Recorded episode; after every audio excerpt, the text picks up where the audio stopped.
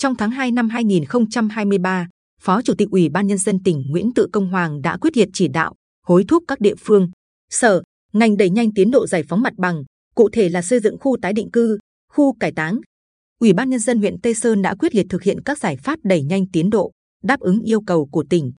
Theo báo cáo của Ban Quản lý Dự án Đầu tư Xây dựng và Phát triển Quỹ đất huyện Tây Sơn, đến ngày 21 tháng 2, để phục vụ công tác giải phóng mặt bằng triển khai dự án xây dựng đường cao tốc Bắc Nam, phía đông giai đoạn 2021-2025, đoạn đi qua địa bàn huyện, ban đã chi hơn 152 tỷ đồng bồi thường cho tổ chức, cá nhân, phê duyệt đạt 90% diện tích của công trình, hoàn thành 9,53 trong số 10,75 km đạt 88,6%.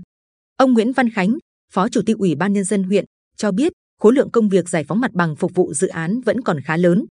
Huyện đã chỉ đạo ban quản lý dự án đầu tư xây dựng và phát triển quỹ đất phối hợp với các ngành và địa phương giả soát, xây dựng kế hoạch chi tiết hàng tuần, hàng tháng, trong đó đề ra tiến độ, thời gian hoàn thành cụ thể việc triển khai thực hiện các khu tái định cư ở xã Bình Thuận, xã Tây Vinh, trường mầm non Tây Vinh, trụ sở thôn Đồng Quy, di rời hai điểm di tích thuộc quần thể khu di tích lịch sử quốc gia Gò Dài, di rời hệ thống điện để phục vụ cho công tác đảm bảo đến ngày 30 tháng 6 phải bàn giao toàn bộ mặt bằng cho đơn vị thi công. Những ngày qua, Ủy ban Nhân dân huyện đang khẩn trương hoàn thành việc phê duyệt phương án bồi thường, hỗ trợ giải phóng mặt bằng khu tái định cư ở xã Bình Thuận, khu tái định cư xã Tây Vinh và đảm bảo trong vài ngày tới sẽ triển khai thi công xây dựng khu tái định cư xã Bình Thuận. Ngày 15 tháng 3 năm 2023 tiến hành triển khai thi công xây dựng khu tái định cư xã Tây Vinh.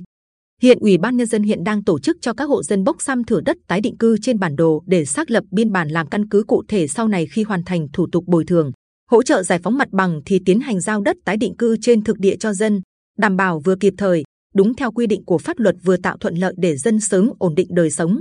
Theo ông Đỗ Thành Long, Phó Giám đốc Ban Quản lý Dự án Đầu tư Xây dựng và Phát triển Quỹ đất huyện, với hai dự án xây dựng trường mầm non Tây Vinh và trụ sở thôn Đồng Quy, ban đang chờ phúc đáp của ban quản lý dự án 85. Khi thống nhất được vấn đề sẽ lập tức hoàn thành ngay việc phê duyệt báo cáo kinh tế kỹ thuật. Ban thường xuyên kiểm tra, giả soát toàn bộ khối lượng thực hiện công tác giải phóng mặt bằng để báo cáo hội đồng bồi thường giải phóng mặt bằng huyện, ủy ban nhân dân huyện theo dõi và chỉ đạo kịp thời. Ủy ban nhân dân huyện Tây Sơn đã giao phòng tài nguyên và môi trường huyện chủ trì phối hợp với các phòng ban liên quan khẩn trương trình phê duyệt hệ số điều chỉnh giá đất ở để phục vụ công tác bồi thường, hỗ trợ giải phóng mặt bằng theo đúng quy định của pháp luật trước ngày 25 tháng 2.